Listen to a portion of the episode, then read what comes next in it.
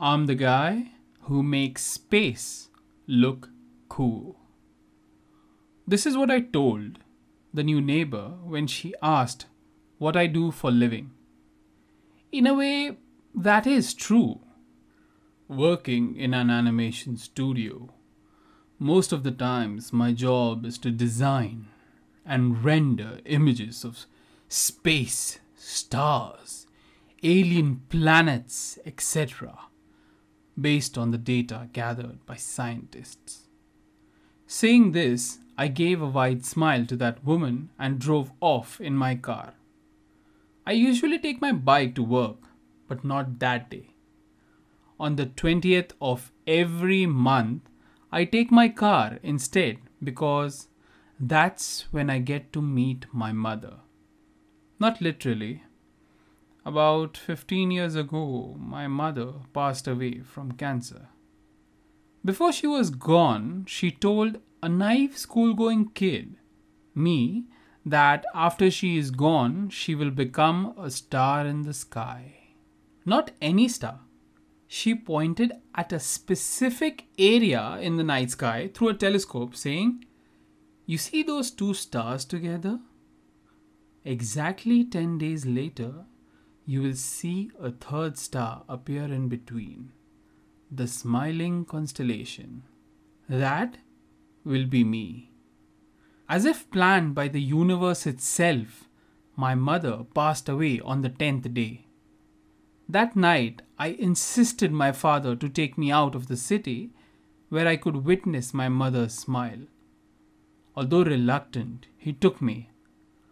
I was awestruck to see that the third star appear where she said it would.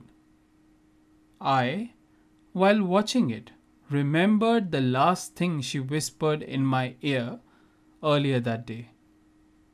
We will meet on the 20th of every month. Promise? Promise, I said. After a short drive, I finally arrived at the Peace Animation Studio, my workplace. The first thing I did was to walk into my boss's cabin and tell her that I would be leaving early. There was no need for that.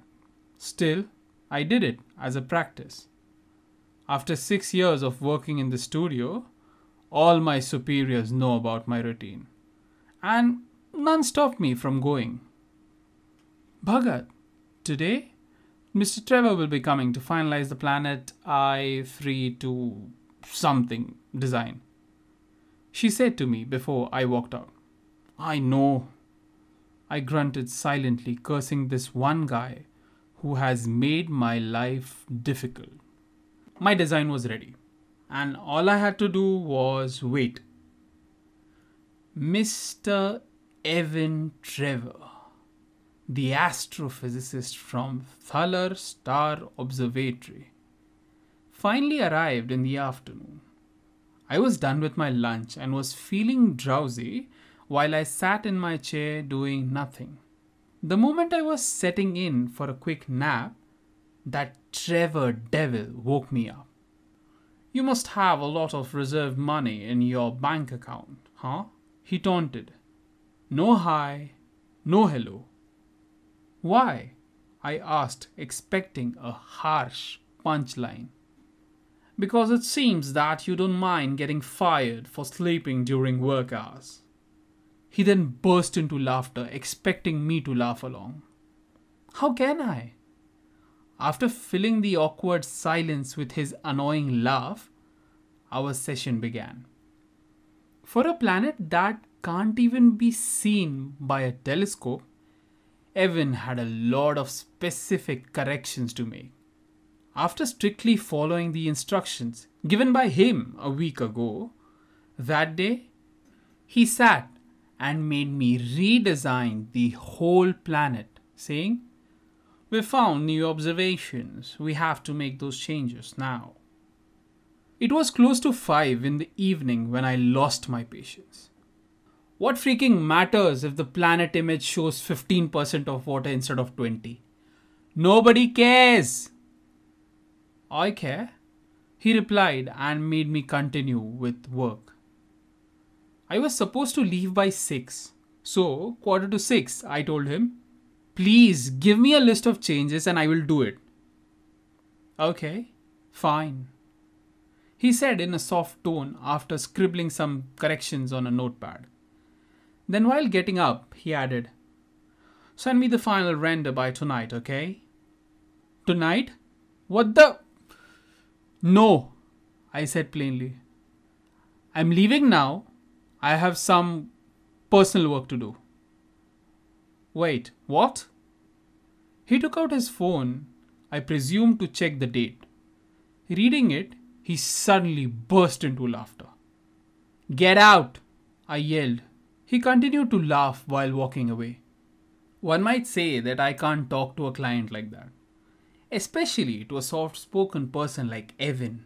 What they don't know that he is a blood sucking parasite. He might appear disciplined and well mannered, but his comments are painful. I've known him for the last two years and he has been exactly like that. This all began when I met Evan the first time. Being an astronomy enthusiast, I voluntarily took this project. That was before I met the person I was going to deal with my boss of that time had told me, This is going to be a long running project, so you better be friends with this guy who is coming today. As a way to connect with Mr. Trevor, I shared the story of how my mother became the star. I know that's not true. I'm not a naive kid anymore. Still, I told him thinking he would be moved by my emotional story. Instead, he burst into laughter, calling me an idiot. The same annoying laughter I get to hear every time he visits the studio. It was good that he finally walked away, and I left the studio too. Watching the sunset, I drove out of the city limits to a beautiful place I had discovered a few years ago. The pleasant breeze that came by driving post sunset cooled me down. 20 kilometers from the Vanchi city, there is a hill in the Sarfi region, perfect place for stargazing. Fortunately, nobody had discovered it but me. Every month, I started coming here since I bought a portable telescope. It took me about an hour to set it up, and now I had to wait for that constellation to appear in the night sky. The moment that smiling constellation became visible in the sky, I smiled as well. While chewing on a light snack, I looked up in the sky and started talking about everything that happened to me in the last month. Again, I'm not crazy to do this. Having learned more about astronomy ever since the passing of my mother, I know that she didn't actually turn into a star the phenomenon of appearing and disappearing of the star has something to do with the cyclic fluctuation of the star's luminosity. Still, talking about the good and bad moments, venting the frustration once every month, is very therapeutic to me. That's why I do it without a fail. I've been doing this for a very long time, but that night was special. A strange thought came to my mind while I was stargazing that night. I said that out loud. For the last two years working on this project, I have designed over a hundred planets that have the potential to support life. Complex, intelligent life. So, is it an exaggeration to say that as I look at the star, there could be someone on a planet far, far away watching me. Even if they don't see me, there can be someone looking precisely where I am right now. In a way, I could be talking to that person.